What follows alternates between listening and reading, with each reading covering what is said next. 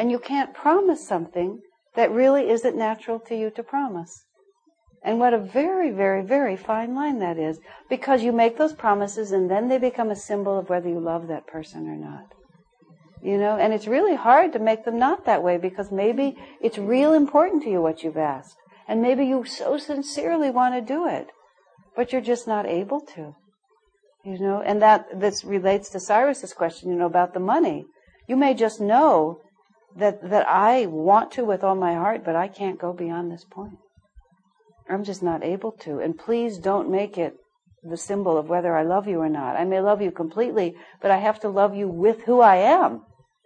I can't love you trying to be somebody else, which is what I did when I was 19. I tried to just be, we, we just sort of decided we would make up the wife, and then I would do my best to be it. And, and, you know, after it worked beautifully for five years, and then it just came to pieces almost all at once. Because just sort of one day I came back. and we, we just didn't have a relationship that actually included me, and it was just a little tricky to use it, you know? It was an unfortunate, that's what I mean, it was just stupidity. Because in fact, I was perfectly fine, and we could have gotten along as I actually was, I just, we just didn't know how. Do you understand? But, but that one is a very, very, very important one. Uh, because in our passionate desire either to please each other or to be more than we are, we can make really bad mistakes that, that feel like betrayal.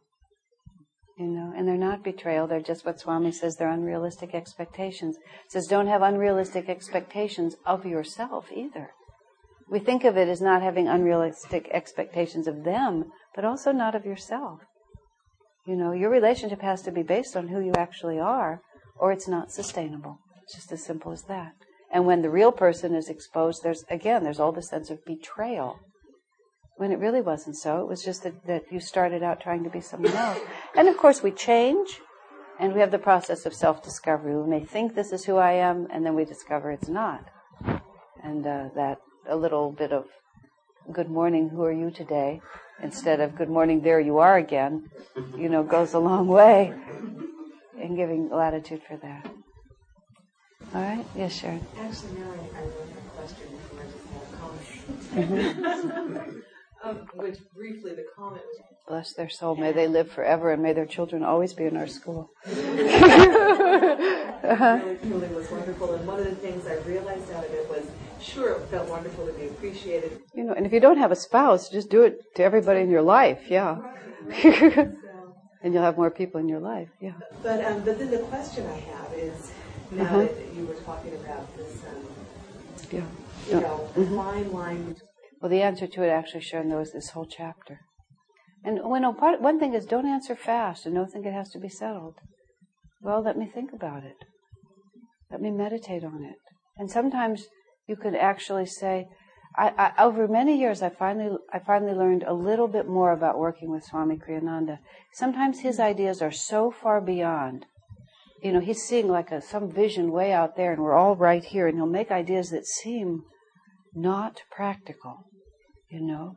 And so you, when you're first working with him, your reaction is just to say, well, you know, you, oh, you go all these little things. Your little ego brain just flashes out in all directions and rejects.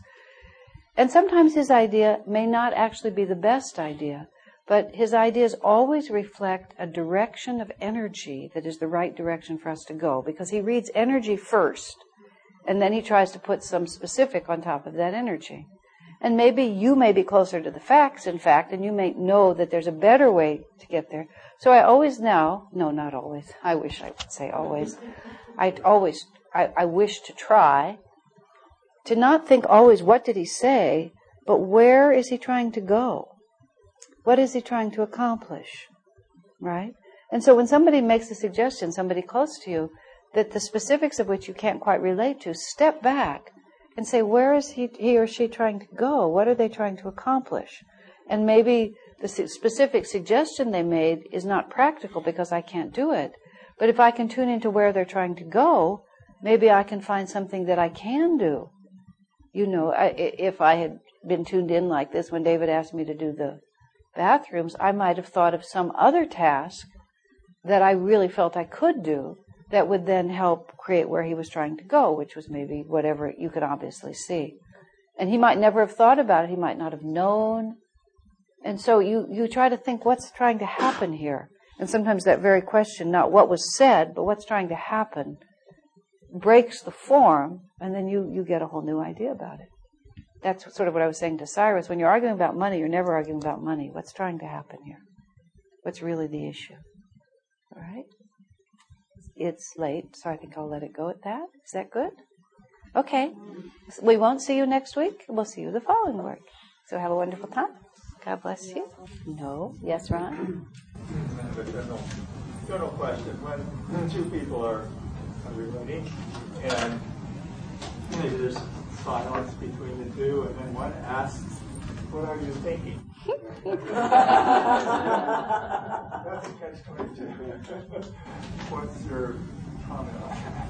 It depends on what you're thinking. Huh? Is the implication being that you're th- that you're thinking something you don't want to share?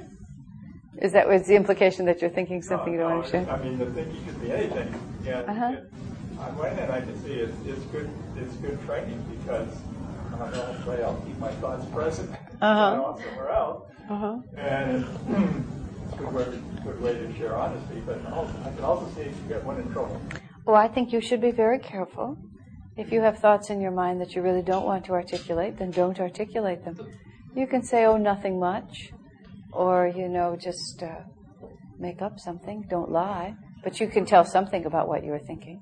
It's very possible to be just completely vacant.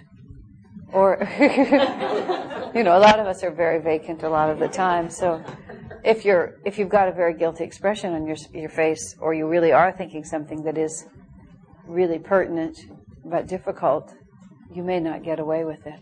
You might have to just think fast. So among things to say is give me a moment, let me think what I, you know, I was I was contemplating something serious. Just give me a moment to think how to say it. If you know if you can tell that you're really going to be caught. But but you don't owe it to anybody to reveal your inner self if you don't want to. And that's just a very important principle. Just because somebody wants to know or would enjoy knowing, it doesn't mean you owe it to them. And that's sort of, uh, in another context in this class, I was talking about it's a two way street.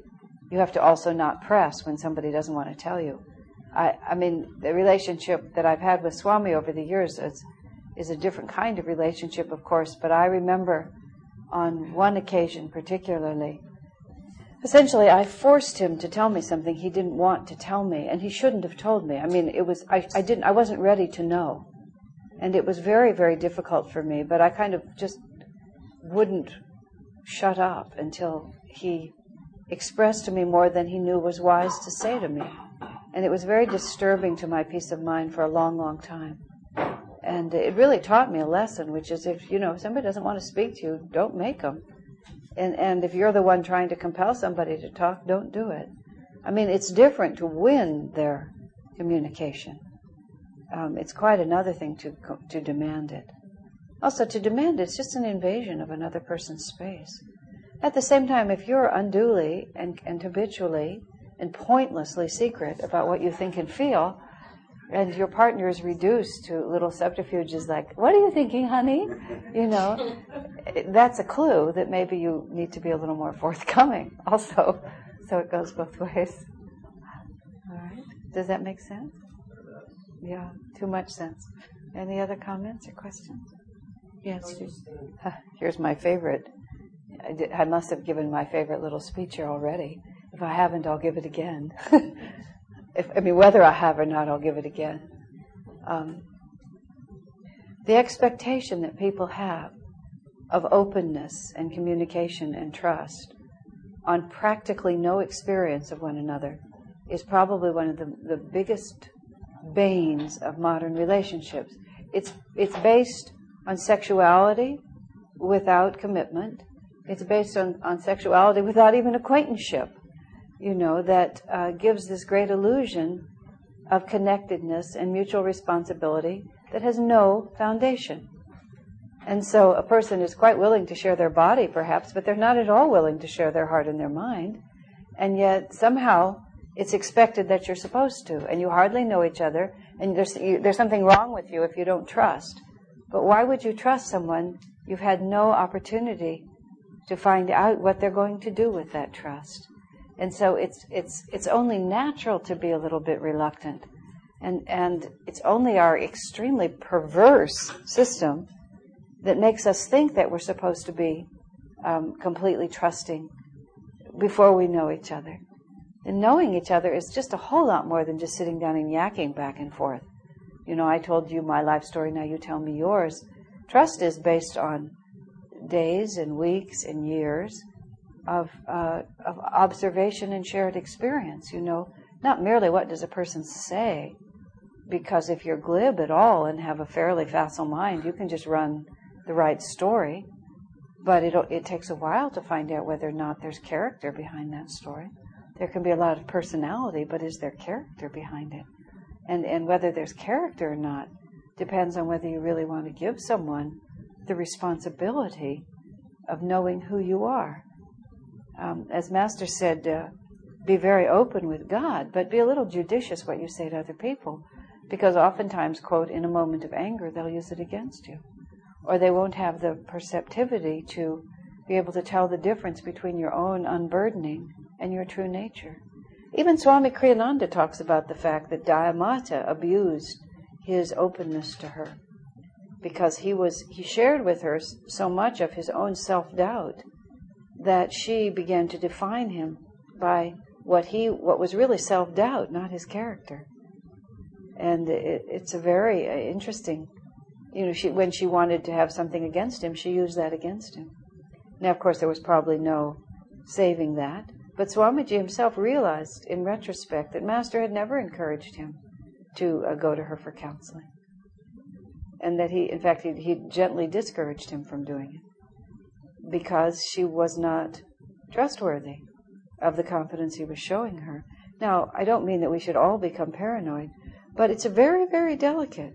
And another thing that happens is if you if you give someone too many of your own um, limitations, they begin to just see you according to those limitations. Whether they use them against you or not, they just begin to uh, um, relate to you as if you were those limitations. I know I told the story in here of this was just a, a project oriented situation, but in 1976, when we were writing, when we were um, producing Swami's autobiography, The Path, he went off on, to seclusion in India and left a group of us in charge of doing the actual production, typesetting, proofreading, and getting it printed and promoted. And uh, I've I've always said, although now I really realize that it's not true, I never, I never considered myself an, a visual person or an artistic person in terms of visual art.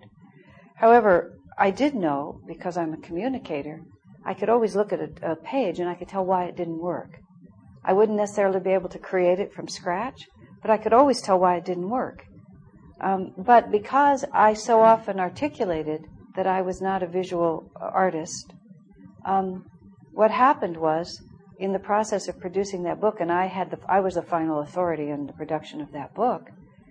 Um, certain people who actually had a much more muddied sense of communication um, would not listen to me when I said this is not correct, because they would tell me that I, I wasn't qualified to do it. But I was perfectly qualified to do it, and I began to wonder why do they think I'm not? It's because I had told them so. Right. Because in fact I was it was self-evident to me and to anybody who was being objective that I had a very good eye for it. And so, I, even though I still say that sometimes, I've actually stopped saying it because I can't create, but I can definitely perceive. But it was very instructive to me. Where I, I started thinking, where did you get this? And the, the person was really using it against me to make power for themselves in an inappropriate way, and I had given them the, the bullet. That's where Master said, don't tell your fault. be careful who you tell your faults to, lest in a moment of weakness they use it against you. So even in relationship, there's a um, there's just a false idea of intimacy. I remember when I was uh, a teenager and I would read Khalil Gibran, as everyone would read Khalil Gibran, and he would talk about uh, marriage and he would say, you know, be close, but let there be spaces in your closeness.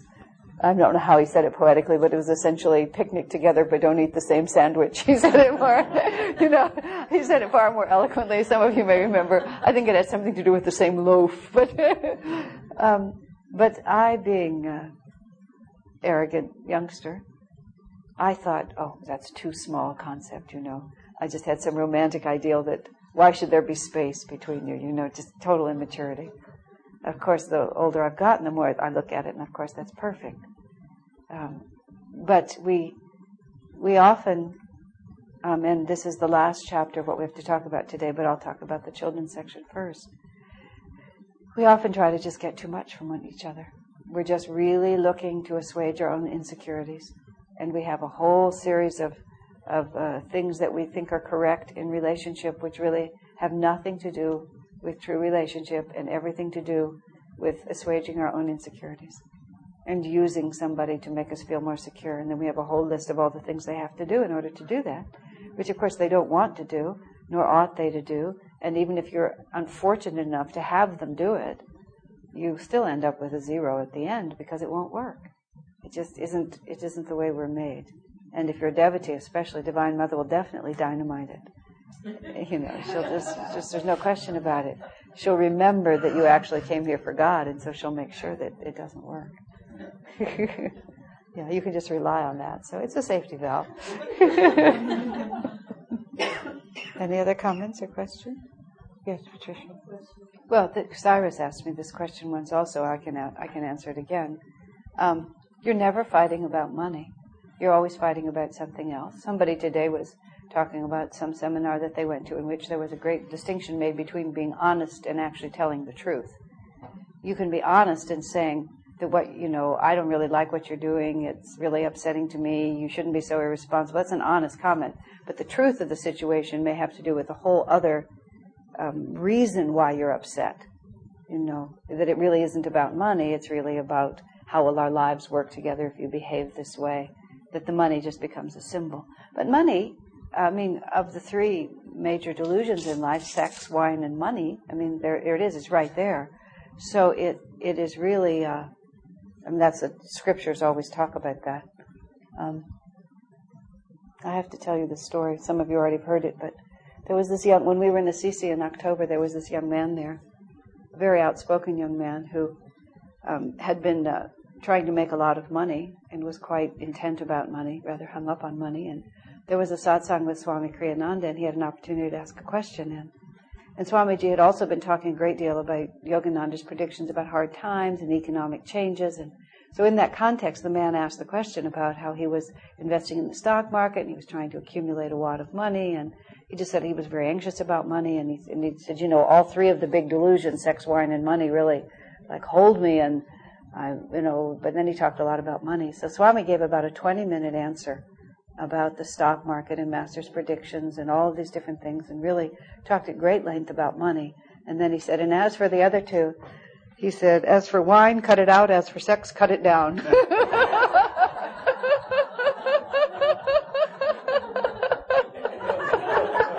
was about five minutes before the room stopped laughing. It was just too funny. The young man afterwards said, I can do that. I think I can do that.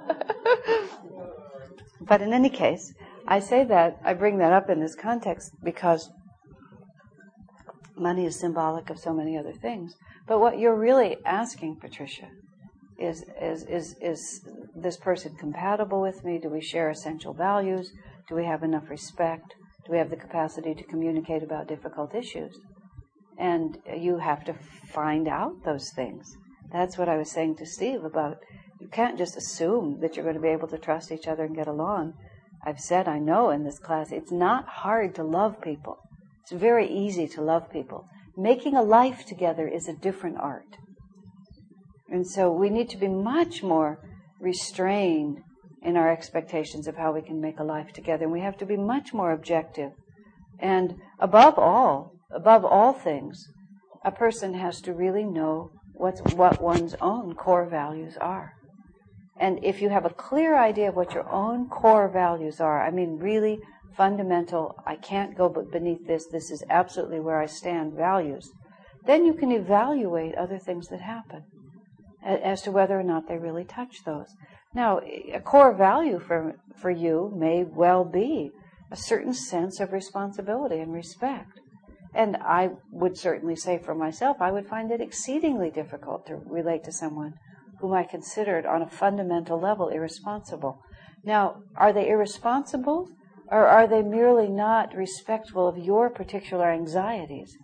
Do they share, are they, are they really irresponsible or are they just much more casual and you always want to be tense about it? You know, and with issues of money, many people can run money in a very casual way and it still works for them. Whereas another person may be always tense about it and has to be a certain way or they're certain that disaster's just around the corner. So you have to look at more than just whether they balance their checkbook in the neat style that you check it, you do it, or whether they're always in debt no matter how much money they have. You know, or whether they'll make promises that they can't keep. You know, you, it's a it's a much different issue. And the main thing is slow down, friend. Take your time. You know, don't just assume because we're compatible in bed or because I like the way he talks or because he's handsome or because we ski together that we can make a life together. Or you have to look at it, and I mean, although I don't usually recommend this, I have on many occasions, on several occasions, just very simply recommended that people just keep their finances separate. To me, I, it's it's not a it's not a style of marriage that I can quite figure out, but on on a number of uh, occasions, it has seemed obvious to me that in every other respect, actually, the couple was doing pretty well, but their style of handling money was so different that it was just too freaky, so just don't combine it. Or only combine a certain amount of it. You know, don't be afraid to be creative. Don't think, oh, now we're together, we have one checkbook, we do it all this way, and then I, I'm upset about it all the time. You know, just set in place whatever you need to set in place so that it doesn't uh, make you too nervous. And other than that, this, the rules of communication are all the rules we've talked about the whole time. But if somebody's doing something that feels life threatening to you and you can't get out of it, you're going to have to do something about it. You're not going to be able to repress it charitably, as we said last week. Mm-hmm. So, and if, if the person you're trying to relate to can't understand that, then you have a very serious problem. And you have to ask yourself, keywords, is this a marriage buster? and those are keywords that you always ask. I don't think I've, have I said that in here? Yeah. You just have to ask that question. Many things can be endured, but some things are marriage busters because it just goes beyond what you can actually handle. But you don't want to bust up an otherwise good relationship for something that is, even though important, essentially trivial compared to deeper levels of relationship. You know, I mean, one couple that I knew, she was very expansive and he was always worried and he always felt he had to handle the money. And then after 20 years of marriage, they had the brilliant ideas to switch the responsibility. And whereas he'd always handled the money and constantly harassed her, um, she finally handled the money and got him to just quit worrying about it. And she was perfectly capable of handling it. She just did it differently. And it was a very tricky thing for him for a while, but he finally just accepted that she really did fine. And their lives got much simpler because, you know, she was responsible. She just did it differently. And then they, they, he wasn't always harassing her about every dollar she spent. You know, I mean, that was a, you know, some situations will work like that, some won't. So you just have to be creative. Yeah.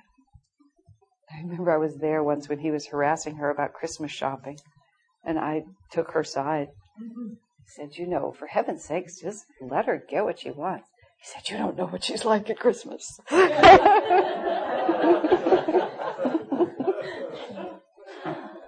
He was half joking. but it was fun. Any other questions or comments? Yeah, sure. Situation. Mm-hmm. Did you have to yeah. No, there was no way I could. there was no way I could undo the damage I'd done.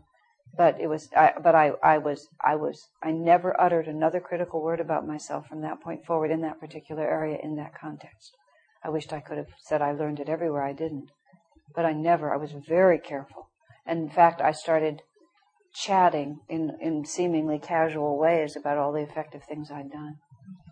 You know, I just would start, you know, not, not in a way that was inappropriate, but, but whenever there was an, uh, an appropriate opportunity, I, w- that didn't sound just like I was trying to make myself puff up, I would just, you know, comment about my involvement.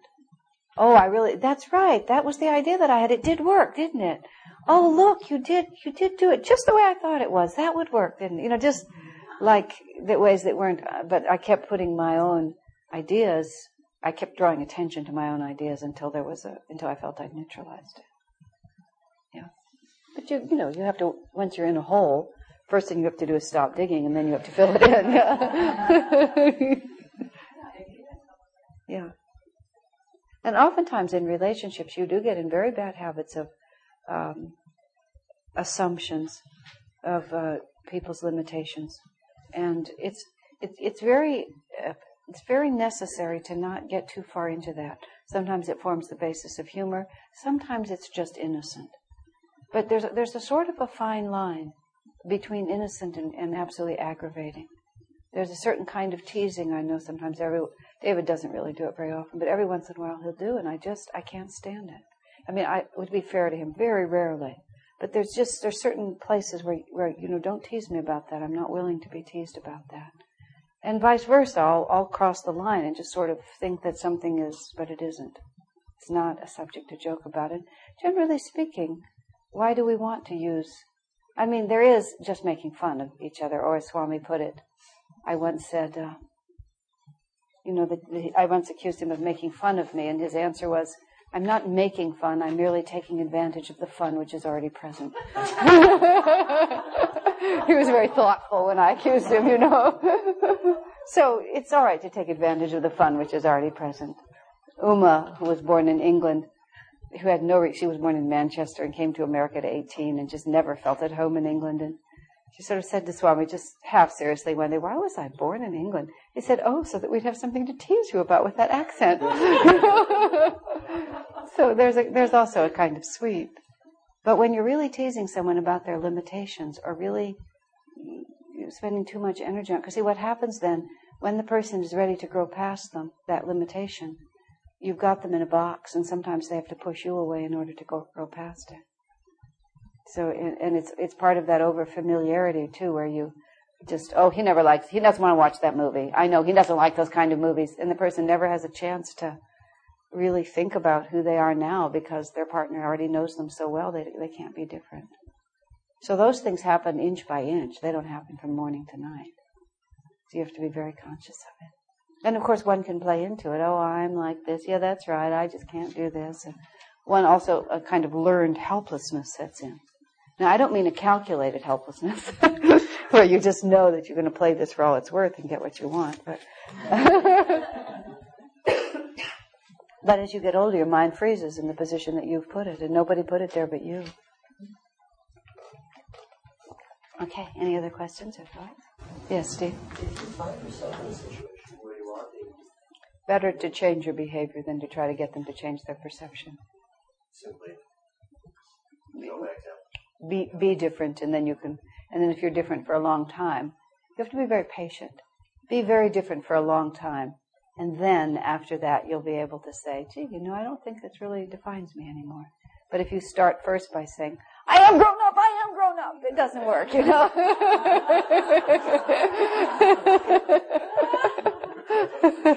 And just figure it's your karmic due to be falsely accused for a while. Because if you were in fact bad, then there's the res- residual energy in the fan. Yeah. mm-hmm. Question, um, changing your name you marry?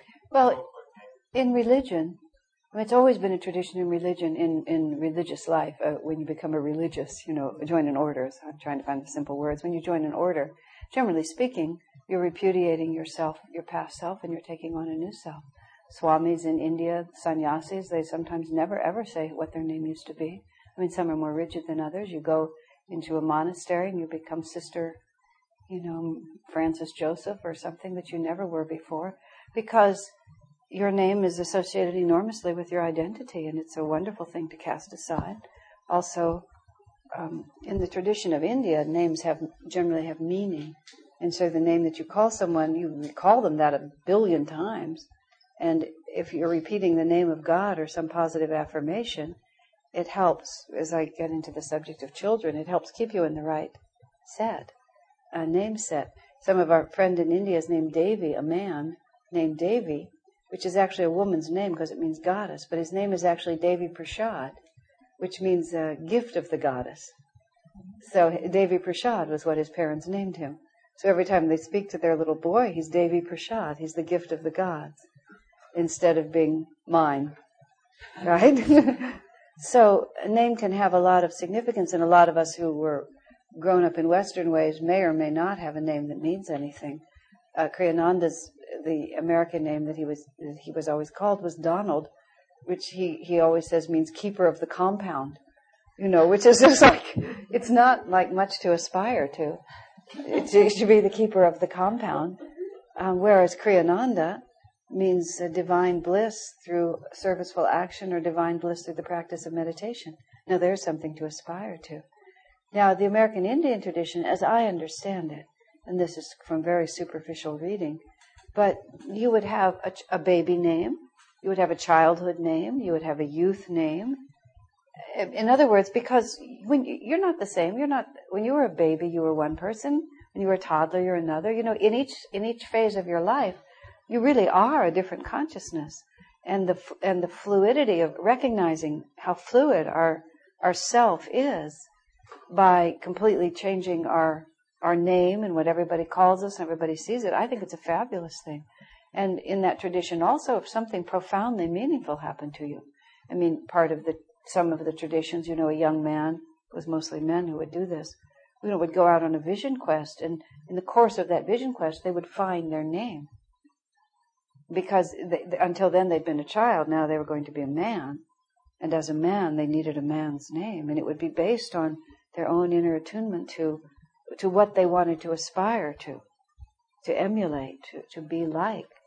And then if a life changing thing happens to you and your life changed, well, gee, fabulous, let's choose a new name. But now with social security numbers and passports and mm-hmm. driver's licenses and, and such a, a, a a distance from consciousness, you know, it's a very hard thing to keep up. But uh, I, I just think it's a lovely tradition. And for as for women taking their husbands' names, I just think it's a personal choice. You know, it was always automatic. And then, you know, women used to be quite, um, quite suppressed by their husbands. I mean, it, it was a very short period of time ago when women really had no rights at all. You know, just men, they were owned by their husbands. And if you left, you could never see your children. You had no assets. I mean, you know, it was a, by law, it was an, even in this country, it was a very, very suppressive context.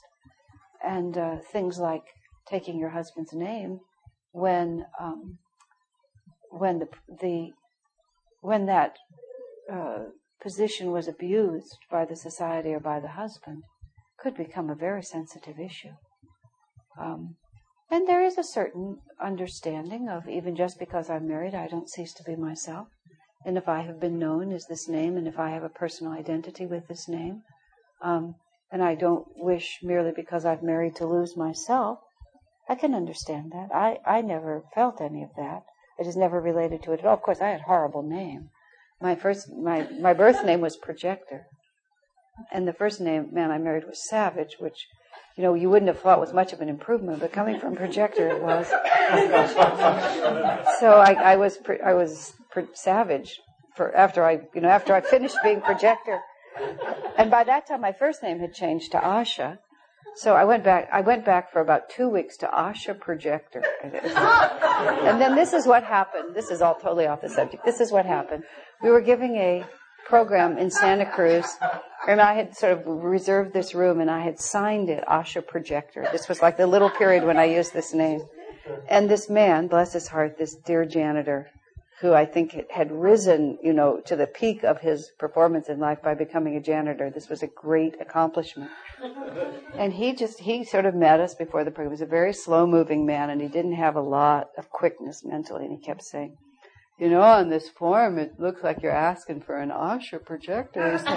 I have a slide projector. I have a movie projector. I have an opaque projector, but I just don't have an Asha projector. I don't know what to do. There was, was nothing. I, I mean, I tried to communicate the fact that that was actually my name, but there was just no way. So I finally just assured him that we would cope. and that was like my little foray, and that was a dead loss. So I remained Asha Savage, which was okay. And then when I met David, I just fell at his feet. You know, Praver was such a relief. so a certain part of it just depends on what you're dealing with. And uh, you know, women are different. I I thoroughly enjoy having his name. I just think it's fun. And I know some men feel hurt if the woman doesn't take his name. It, you know, on in the same way that it means something to women to keep it, it also may mean a lot to a lot of men to share it. So you, you everybody has to weigh all that in the balance. And also, women who are insisting on keeping their names have to ask themselves if it's some subtle way of not really wanting to commit to this situation. I'm not saying that it is, but you have to ask yourself those questions. Why am I so reluctant? Is it because you assume that you're not going to always be with him and therefore you want to keep your name? Well, then maybe you ought to hold off a little. you know, but there's many, many reasons. Just Patricia. somebody accuses you of something, Well, nothing ever happens that's unfair, actually. People may be wrong, but they're never unfair. They would never be wrong in that particular way if there wasn't something in it for you. And I, I know myself, I, uh, let's just face it, we get away with a lot. You know, there's a lot of times when we, when we sneak by, sneak by, having done a whole bunch of bad things that nobody ever caught us at, either in this lifetime or in other lifetimes. Look around you. People get away with things all the time. You can just pretty much count on the fact that you have. So if, if you got away with it three incarnations ago and now you're being falsely accused now, it may not be so false. That's the way I look at it. Now, it may be that people are accusing you of things that really have absolutely nothing to do with you, that are just their own story. Um, but still, sometimes you just have to decide whether it's worth fighting back. Depends on how, how sensible they are. But I certainly, I remember one incident in particular when people were very mad at me for something I hadn't done. And I hadn't done it, but I could have. It was just really pure luck that I wasn't guilty. so I just let it flow. It just wasn't worth it. Because it was, it was a just accusation, a false one, but not an unjust one. So sometimes that's what I meant by there's something in there. And what Steve was talking about is you're really working on changing yourself and somebody hasn't noticed yet. Well, just let them keep accusing you and gradually they'll notice. Sometimes it's just better. There's just a lot of, a lot, a lot less fighting back creates a lot more harmony. And we just, and the need to fight back is not generally really a very selfless one. It's usually from our own um, egos. You know, we're touching a lot on what's in the last chapter of this book. Yeah, sure. Yeah, I just flashed on the sentence. Promoting and protecting ego. Yeah, it's a big job. We do a lot of that. and the purpose, the whole purpose of marriage is to not do that. It's, I mean, we're drawn to it because we're trying to expand our soul, not because we're trying to find a safe haven for our egos. Uh, in that, you know, just to, because I don't want this whole class to pass without my speaking about children, although I know we don't have a lot of parents in this room, we just have a few. But still, um, the, the whole concept of children is extremely important, not only because a lot of you are raising them, but also because it it it tells the whole story of marriage in a very real way. Um, and and I did really deal a lot with the subject of children when uh, in earlier classes when I was talking about mother love, and I was talking about the perfect kind of love being the, being the ideal of mother love rather than uh, the ideals that we normally think about. And just thinking in terms of, of what's appropriate when you're relating to a child helps you understand what's appropriate when you're relating to an adult. And so I want to just talk a little bit. I'm also, I'm severely hampered because I've never raised children. I've never been pregnant. I've never had a baby. So I don't really, like, I can't tell you years of stories. And I'm sure if I had, I would have lots of stories. The closest I've come is for a number of summers, I take care of my nephew for weeks at a time, which has been quite a lot in the sense that I really do get the picture. You know, when you have a child living in your house, but still, I, I, I know I know it's not the same. So for that reason, I can't speak in quite the same way. However, neither has Swami Kriyananda had children, and he still has a lot to say because we have had in other lifetimes. Um, I do feel that you know, mothering, being a mother, physically a mother, is something that I just know really well, and I totally expected to do it in this lifetime. In fact, one of the reasons I didn't do it is because I realized that I was looking for a change of consciousness. And that I thought I would have it through having children, but I realized that I had to change consciousness first. And then babies became less important to me afterwards. Because I was looking for expansion. Just exactly what's written here. But what children represent to us is, the, and, and make absolutely crystal clear, is the true reality and purpose of human relationships. And for that reason, it's very important to sort of to see it right for what it is. What I'm fascinated by is by how many parents don't get it. They don't really get what it is to be a parent. I mean, what it is about being a parent is 100% self-sacrifice. As Swamiji says, they may be a joy and a comfort to you, but don't count on it. You know, it's it's just a gigantic job that's been given to you to do. One of my friends, when he got married, very impersonal man, has had a very successful marriage. He's reputed to have said to his wife the night they got married, he said, Now I want you to understand. He said, I consider this marriage a job like any other. He said, Now don't misunderstand. I intend to do a good job. and he has. He's done an excellent job. But nonetheless, even though that sounds very unromantic, it was actually much more romantic in the sense that it was really going to work. Because he recognized that this is not about something that I'm going to get for myself. This is a responsibility that I've taken on. And, you know, when you have a child, either by God's will or your own deliberate choice, one way or another, you know, it's a job. Kriyananda writes in uh, his own autobiography, very charmingly, he writes about his, ba- his, his background. Uh, all, you know, the countries and the individuals and the prominent people and the threads of energy that was his family and so on. And he says, I, I, I, I bring all this forward, he said, not because I think it really defined me. And then he makes the interesting statement. He said, I believe I came into this world fully myself. And that's a slightly ambiguous phrase. Does everyone come in fully myself, or was he more talking about himself? Certainly more than most, he came in fully himself. But he said, I, I say this only to show you the um, trends with which I chose to associate. In other words, that I looked at, you know, that this was this was the karmic context that was appropriate for me to be born in. It was not what made me who I am. Rather, it, because of who I am, this is what I chose to associate with.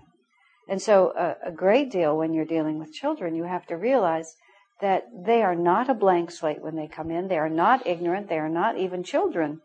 They're they're they're full blown conscious souls until they choose, until they get into that teeny body. And then all they can't do is function properly. They don't cease to be themselves. And also there's a kind of like holiday. I mean, not all childhood is happy, and some childhood is horrific from the start. But, but there's a certain holiday. The ego takes a little bit of a holiday during childhood. You know, you're just not quite as connected and you're not quite as painfully aware of everything. Um, sometimes, some children are. I remember a friend of mine when she was 10, she said to herself, being a child is terrible. I don't want you to ever forget that.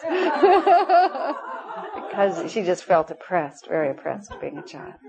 But in any case, what I'm trying to say is when you die, with the full accumulation of your full uh, consciousness, all of that will be with you and you will be in the astral world. And at a certain point, virtually all of us, I would dare say all of us, will choose to reincarnate and will be somebody's little baby right? But you will never have ceased to be yourself. You'll just be somebody's little baby. And so when, when some little baby, you know, sort of appears in your womb and gradually ends up in your arms, that is some full grown person who's just now running another story and choosing to associate with you. But they're associating with you because of who they are. They're not coming in so that you can make them into something else. Um, I don't have my board here, but I think I, I, described to you before, the picture that I like to draw of the rainbow arc. You know, there's a, tr- the, a very a very good way to think of it is there's a trajectory in motion. You know, we're a soul on our way to self-realization, and, and each incarnation is is really a very small increment. Like in a very thick book, it's each incarnation is a paragraph or a sentence or a word. And it's a very small part of it. And then there's this whole story that's formed by the accumulation of all those paragraphs and sentences and words that has a beginning, a middle, all kinds of adventures, and an ending point. But each one of those words or one of those paragraphs could be dropped out and the direction of the story would still be the same, wouldn't it? And, and when you add to that even the degree to which childhood, and then even within childhood, the degree to which parents actually really define a, a trajectory that's so strong, if you think of each, each incarnation as a word in a book, you know, and a, and a parent is a half of one letter, depending how long the word is. it doesn't mean that you, you that it's not important. Now, don't misunderstand me because I want to go back to that. But it's not it's not life defining, and a great, fantastic, enormously terrible disservice is being done to people now because we've lost sight of eternity and we're so concerned about the immediate present that we try to hang all of our experiences on these little tiny experiences. You know, like I am caused by the fact that you put me in a closet when I was six. I am caused by. No, no, no, no, no. You were put in a closet when you were six because that was the right thing to have happened to you because of the trajectory you were on. Now, maybe it would have been better if the parent hadn't done it. That's a different story. But it, nothing, nothing that small, nothing that happens at all in this incarnation actually causes it. It just is the forces with which you chose to associate. Because what happens is by what we associate with, we we emphasize certain qualities and we and certain things come to our attention. There were certain aspects of my own upbringing that appeared to me to have made my my faults much worse. And at one point I thought to myself, why was I so stupid as to associate with a family that would exacerbate my worst qualities? You know, why didn't I have the sense to go somewhere where it would be balanced? But then I realized that because they had been so extremely exacerbated, I noticed. it got my attention. It worked. You know, and maybe if they hadn't been made that much more extreme, I would have just sailed along not even knowing I had them. It changes things, you see. And sometimes very difficult situations are absolutely required because nothing less will really um, create the shift that's required. Now that gives us a very dynamic way of looking at our own lives, but also it gives us a very forgiving way of dealing with ourselves and our children. But nonetheless, there is a job assignment. You know, when you get the little baby, you have a job assignment, and your job assignment, this is my very, very unromantic way of saying it, you have been given a, a tiny, uncivilized barbarian, and you have to gradually teach it how to live. You know, just starting with the most fundamental things of, you know, how to find a, a uh, your mouth with a spoon. Just like, where is it? I mean, haven't you seen children? You know? It's just so exciting while they try to find their mouth with a spoon. I mean, these are very fundamental skills, right? And they, you know, they're just a mess in so many ways. Most children. Some, every so often, you get one of those sterling guaranteed ones out of the catalog that just have all the right qualities. A friend of mine, who's an educator, used to tell a wonderful story about a a, fa- a, a family somewhere in Texas or somewhere, and and these parents had raised three children, and they were just like dream children. You know, as he, as he described it, the whole family did spring cleaning together. I mean, they were like really a dream family. And the parents were very intelligent and reflective parents, and they were so good at being parents that they actually this was this is a true story as it was told to me. They actually started giving seminars on parenting and they would trot out example a example b example c and you know they would show the whole thing and it really did work and they had a lot to say. And then uh, much to their surprise they had an oop three and then suddenly they had an infant. Parents and the parents were intelligent enough to gradually recognize that really all of their techniques had only worked for those children. And that they they described it this little lad i believe his name was jason if i'm not mistaken his first word was no. And his first complete sentence was, do it yourself.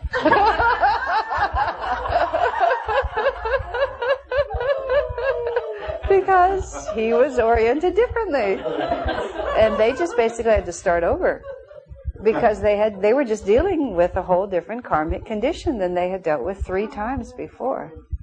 So a lot of times you, you just have to say, forget what anybody else says. This is what it is. This is that's where Swami describes in this chapter so clearly. Just start with who you actually have, and as much as possible, try not to notice the size of the body, but just try to tune in much more to the potential of this of the spirit. But recognize that you are the parent and you have a job and, and, and really feel it like a job. Just, you know, it's a, it's a profession and you just have to do it. Swami also writes in his autobiography, he said, I am grateful to my parents for taking me, a stranger, into their home. I mean, it's just such a charming way to put it. Like, you know, he showed up in his mother's womb, but that really didn't make him anybody except somebody who just showed up in his mother's womb. He came out of the astral world and got in her womb and then came out and expected them to all take care of him for the next 20 years. And that really, that's the story. You don't, uh, you don't know who you're getting. Yogananda has some guidelines for trying to, before conception, attune your consciousness in such a way that you will draw a soul who has harmonious vibrations. And there is some connecting link, but it can be a connecting link in ways that don't feel very personal to you. And it doesn't nec- it's not necessarily about you personally. Swami himself talked about in his own family, essentially, as he put it, he was profoundly connected to his mother. He said, and the rest of them came with her. Right? so you could, so you can have a child who's just profoundly connected to some aspect of the of the situation that you've created that isn't necessarily you at all. It's very unusual. It's not unusual, but it's it's a great treat, and one should recognize it as such to have a child that's actually a friend. You know, I mean, with all due respect, think about the majority of us. I mean, some of us have actual friendships with our parents, but many of us don't. We just have relationships with our parents. They're not people that, in a completely free choice way, you know, we would cultivate as friends. We may have grown to appreciate them, we may be grateful to them, but we may not really have anything in common except for the fact that we happen to come into their scene and ask them to take care of us for 20 years. And that's a lot. That's enough to cause us to be res- at least respectful and grateful. But uh, to actually have a parent, a child who's a friend, and and that's the whole concept, which is which is so fundamental, which is the relationship between parents and children is simply not about the parents, it's only about the children. Except in about, it's about the parents in the sense of the discipline required for them to do that job properly. And to do that job properly, you have to be so completely impersonal. You know, most children are not grateful and not nice. Every so often you get one or two that are, but mostly you just, you don't know until you're an adult. You raise the whole child it's not till after it's all over, and then if the child has any refinement, they may turn around and notice what you've done, but they can't begin to understand it. Just you can't begin to understand it as a child. I remember there was a little child who was born here, and uh, she had one of those old lady faces. You know, some children are just very much more conscious of of the, where they've been than where they are. And she had an old lady face, and a very imperious old lady face. I mean, she must have been quite something at the end of her last life. She kept that face for a couple of years. And uh, so she had this imperious face, and uh, she always had this look on her face, which is, where are the servants? and I, I said something to her father. I said, you know, she, I, and I was describing this, and he was laughing because it was so much like what she was like. And I said, but you know, gradually she lost that look. He said, yes, that's right, because she found her servants. yes, my wife and myself, yeah. Another friend of mine who is a very generous-hearted man and uh, lived. A, he he had two two children, you know, in his late thirties. Not really late in life, but later than some. He said prior to having children, he said, I thought I was an unselfish person. He said, but after I had children, I, I realized levels of selflessness that I didn't know existed. And he just used a simple word. He said, selfless means no self. That's all. There's just no self. You become the absolute servant of those children. And there's really nothing you can do about it. And I'm not talking about, quote, inappropriate boundaries. I'm talking about the fact that it's a job. And the job has really definite demands. And those jobs are that in Swami, you know, Swami writes in there, your child will always do his best to bring you down to his level of immaturity. And then he makes the just chilling statement, and once you do, he'll never respect you in the same way again. I know I thought, God, Swami, that's a little harsh. Because there's probably not a parent reading this who hasn't gone to that level of immaturity. But maybe he needed to make it that strong in order for a person to hear it. But you see, oh my word, now let's reverse it. What a fabulous sadhana. You know, just what a fabulous sadhana. Because you are just required to completely forget about everything you think you have to have. You know, just the ego is just totally pulverized. And you do this whole thing, and then when the child is 13 or 14, they begin to tell you how much they hate you. right? and then they do that for six or seven years, and maybe they never, maybe they come back from it, maybe they don't. Now, on the level of doing this so that we can feel good, it's pretty ghastly. But on the level of doing it for a number of reasons, one of which is just to learn to overcome all personal points of view, and to, to be anchored in truth and not in the feedback that you get, to be not dependent on other people's telling you that everything is fine. I mean, these are great, this is great training to have a good marriage. because this is just calmly and steadily doing what's right and not being out there waiting for the world to make it okay. And also, Swamiji said something recently that was just so charming, you know. He said, if you're happy, it's a delusion. And if you're sad, it's a delusion. Meaning that this is, none of this is really happening. And if the conditions of our lives tell us that we're really sad now because our, our child is being like this, or we're really happy because our child is being like this, it's an, it's equally a delusion. Because we are the immortal self. None of this really defines us at all. These are just waves on the ocean. And if we're terribly happy because the wave has gone up or terribly sad because the wave has gone down, they're just waves on an ocean, folks. We're just the ocean underneath it. So to have the, the strength of character or to use your child raising experience to develop the strength of character on an absolute, everyday, utterly inescapable basis and to see it as sadhana, to see it just as my job is to learn how to be a good parent. And my job as a parent is to provide for this child in the best example, the best reflection, the best discipline, the best opportunity that I'm capable of doing. You know, you wanted it done better, you get somebody else, right? I remember a friend of mine when her child was five, and he got very mad at her. And he just announced to her, as children will do, I hate you, you're a terrible mommy. And then he ran out of the room. But he wasn't satisfied. So he came back in and he said, You were not even my first choice. and she was fascinated by that. And she says, Well, darling, who was? And he said, A lady in the Philippines, but she was taken. and so she told me that story. And then I told her how Master describes the moment of conception. And Yogananda says that the soul enters in the moment of conception. Thus, you, question, you asked that question. He said, in the moment of conception, there is a flash of light in the astral world when the, when the egg and the sperm come together. There's a flash of light in the astral world, and all those souls who are ready to be born, who are in tune with that flash of light, and this is how he describes it, rush to try to get in. And sometimes two of them make it, and you have twins. So I told her that story. I mean, I used to work in department stores when I was like a late teenager. And I remember on sale day, you know, you just sort of, they, they kind of be lined up out there. And then you'd open the door and then they'd race in to get the first bargains. That's the image I always have. They're kind of lined up in the astral world and they see it's about the moment, you know, and then they kind of push forward. Well, I told her this and my friend said, she started laughing. She said her son has sort of a fatal flaw to his nature. He really wants something, then he'll stop for a minute and think about it. so she could just see him sort of really wanting to be born to that particular mother and then just hesitating too long and somebody got him first. now that's a very odd sort of story, isn't it? I mean, from the way Yogananda describes it about that it could have been any one of a number, but this is the one. Of course, everything has a flow, but it also helps you impersonalize a little bit the one that you happen to get. That's why Yogananda says it's very, very important the consciousness that the couple has when they're conceiving a child. And in his guidelines for conceiving a spiritual t- child, he recommends that you be celibate for six months, that you meditate every day, that you pray, that you call to the astral world, that you come together with an extreme consciousness of what you're trying to achieve in that conception to really draw out so that the flash of light is just so.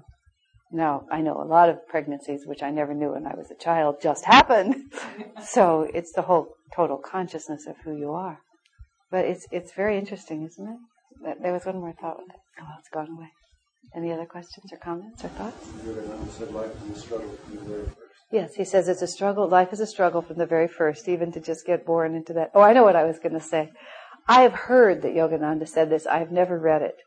That if it's sometimes when a child wants to be born, he will he or she, the soul, will project erotic thoughts into the room. I have no idea if that's true or not. Isn't that a funny thought? I just adore that one. Yes, Carolyn. Uh, I have a question about, it was a very interesting context. No, no, you chose the whole context. You needed the karma of an early divorce. You needed the karma of being isolated with one parent or separated from another or the or the qualities that it would emphasize in you to be caught in a in a bind like that you know so it, it you, you did ch- choose those parents because maybe only wanted one of them, or, or maybe we needed to have your heart broken in that particular way for what it would gradually bring to your attention and allow you to work with. Okay. Now, don't you, you shouldn't get too superstitious about that. I, I remember um, uh, a young man, a man who, Brian Powers, who works a lot with teenagers. Once we were sitting with Swamiji in an informal situation, and he said, because all the kids have grown up in this Ananda environment, the Ananda children grown up in the Ananda environment with this philosophy. So when a, a teenager gets really mad at their parent and says, I hate you, you're a terrible parent, the parent gets to say back, it's not my fault you chose me. so then the teenagers will go to, you know, some sympathetic other adult like Brian and say, I would never have been so stupid as to choose them, you know? so then Brian says, what do I say?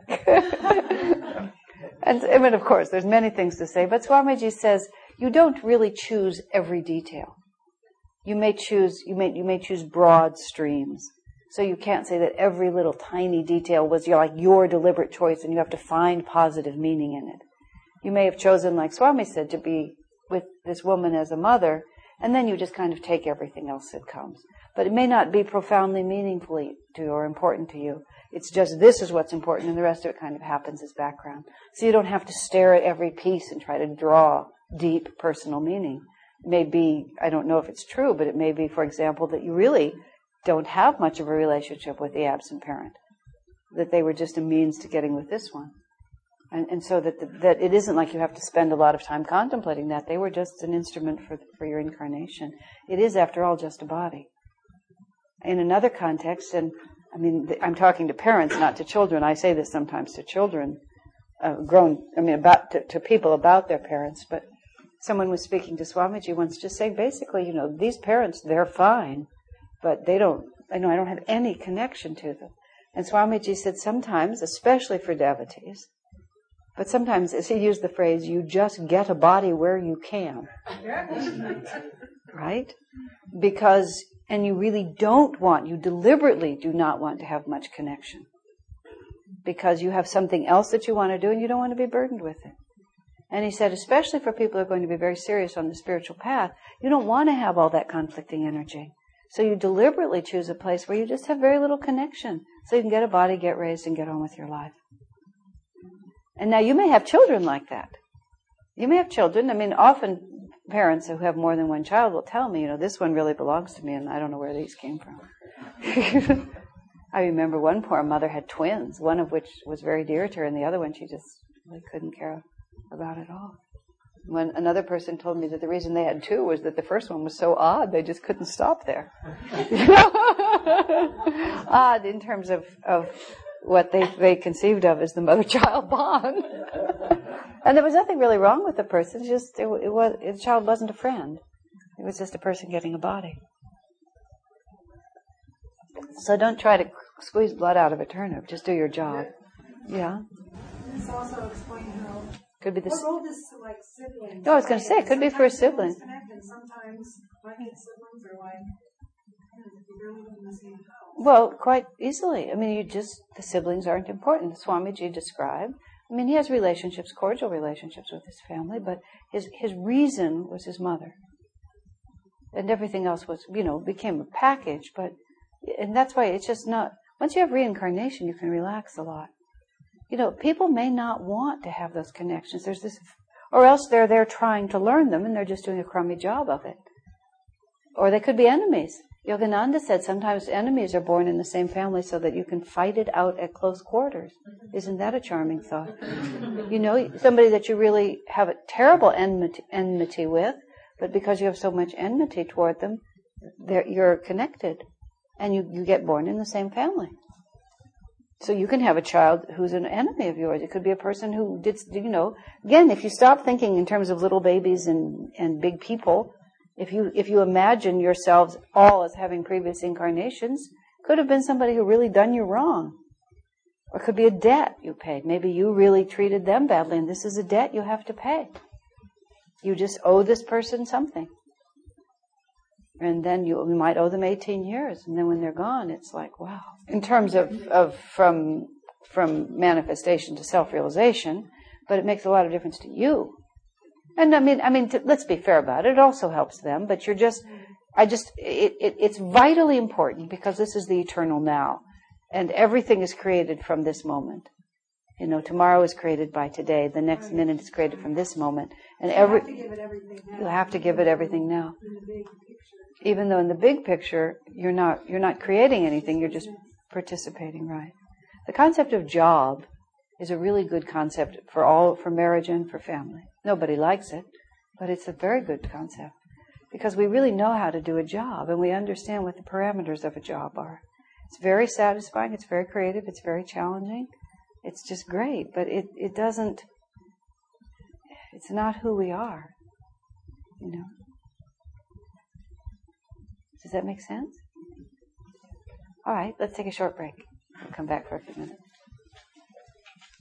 During the break, uh, Joyce and I were having a conversation about parenting, and in, in discussing it with her, a, very clear articulation of the whole project came, and I, I wanted to share it because I think it's really helpful. When I was talking about your job as parents is to help civilize your children, and Joyce was saying, well, what is the point? The point of being a parent is to help expand the awareness of your child. And you can say it's to expand it towards self realization if they're inclined, but the whole project is to help them become more self aware. I mean, to expand awareness and self awareness. And, and what, so wherever you're standing with your child, what you're trying to do is you're trying to give them a bigger reality than the reality they have.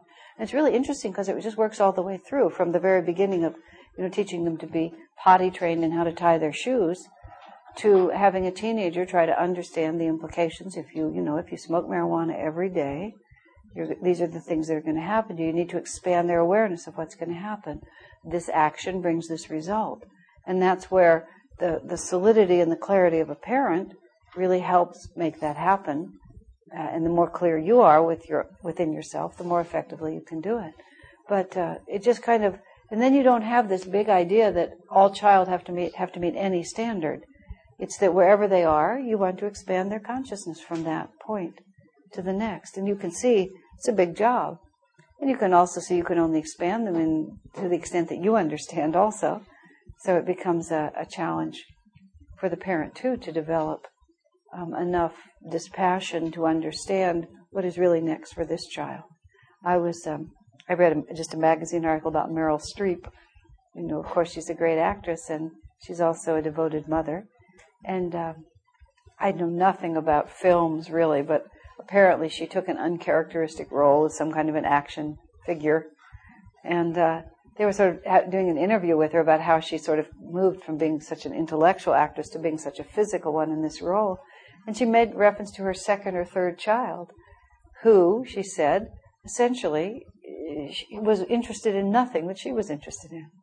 You know, and she'd raised her other children in in because they were simpatico spirits and and they were interested in what she was interested in but she had a, a, this child was a very physical child. And in order to relate to him she had to take up skiing and sports and things like that. And so she sort of became uh, interested in things that she'd never been interested in just to find a bridge uh, for this uh, lad. And then as a result it opened up a new dimension for her that she used in her profession too because it had never occurred to her to be that kind of a person.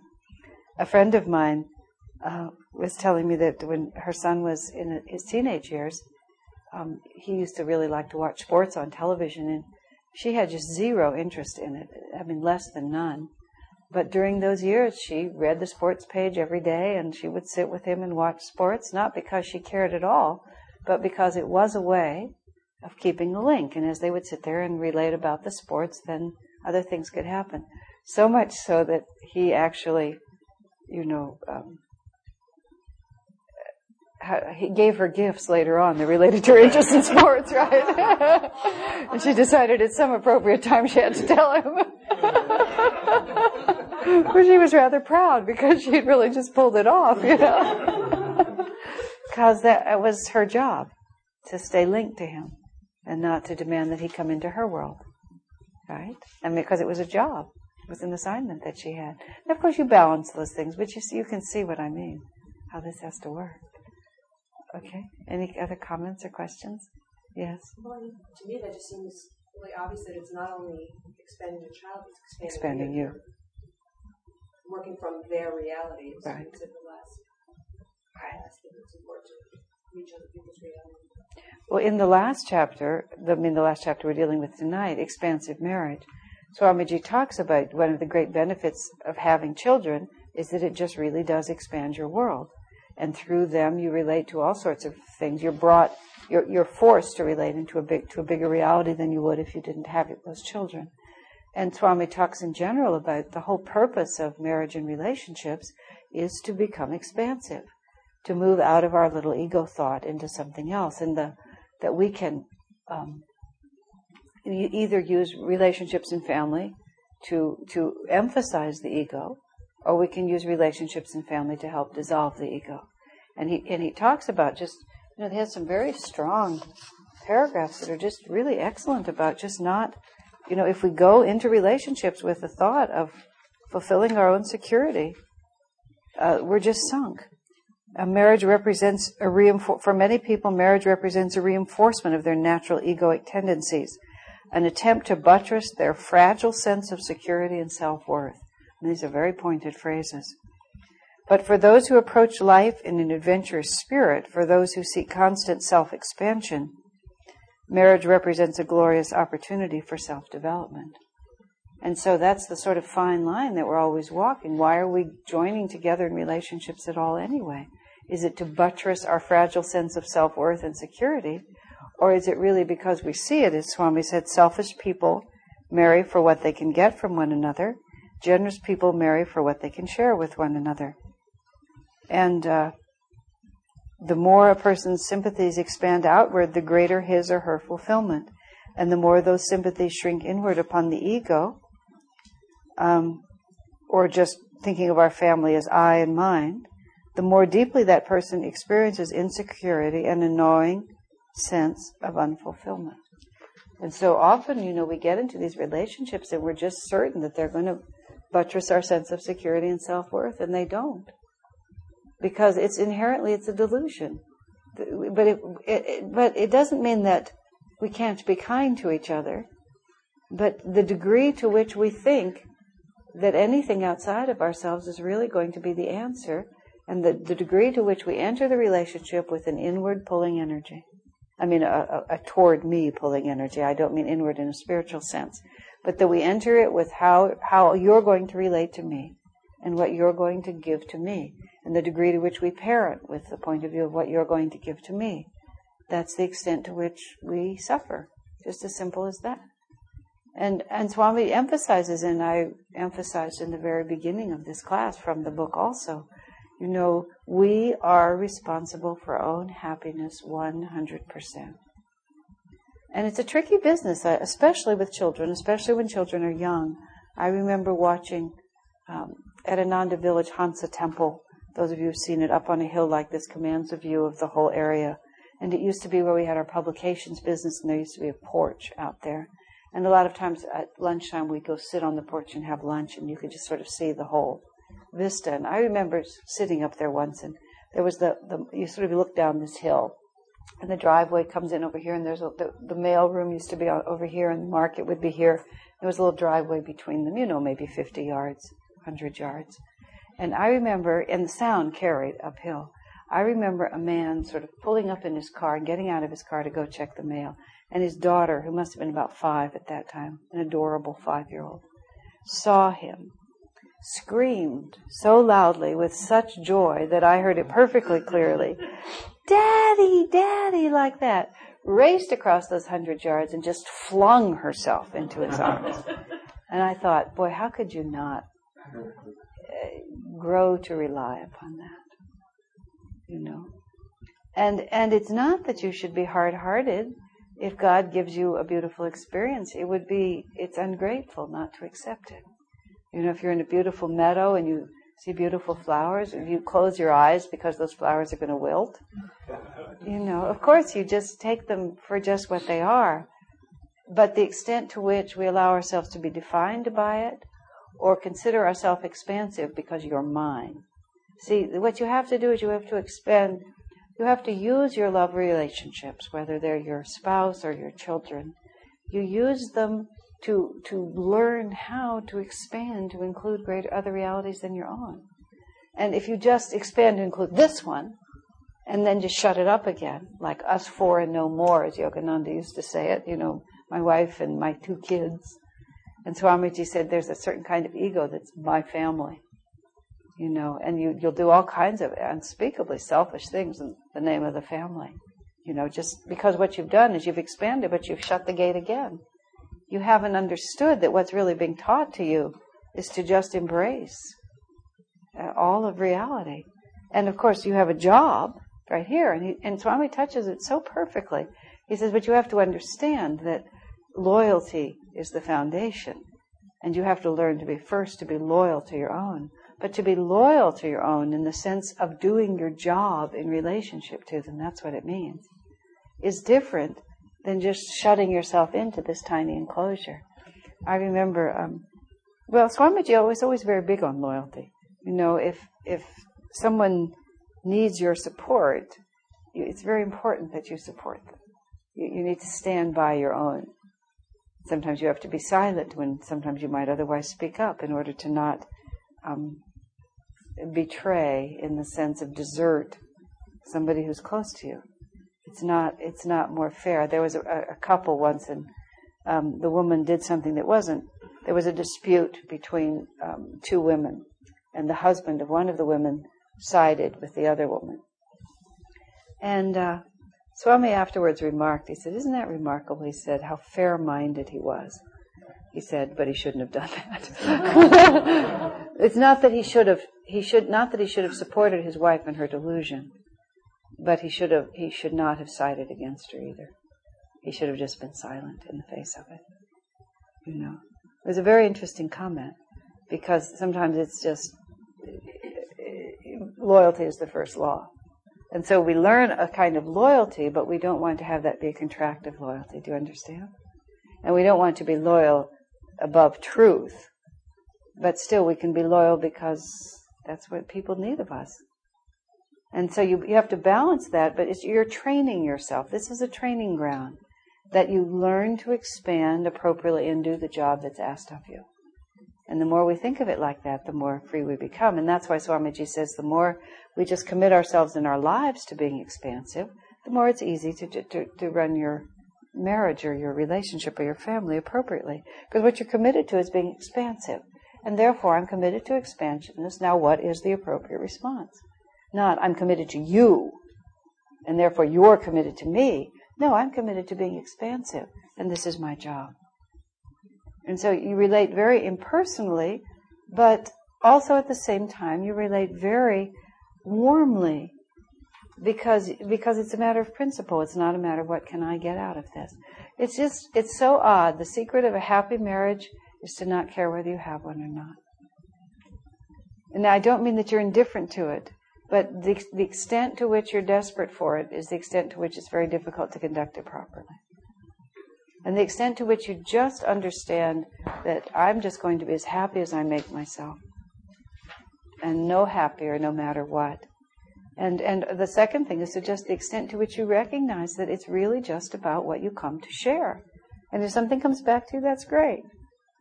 And, I mean, I know this is a high standard, but it is a high standard. But you know what? It's the only standard that works. This is like a class we had a few weeks ago and I was saying, this may sound hard to you, but believe me, divorce is much harder. and it may sound hard to you to think that I'm not really in this marriage for anything that I get out of it, but you're much lonelier if you're always trying to get something it's not giving you. As soon as you're just in it for the joy of living, because the joy of living is what you're about, then it actually isn't that difficult because no matter what happens, you just go back to the joy of living, and from that point, you figure out how to do your job.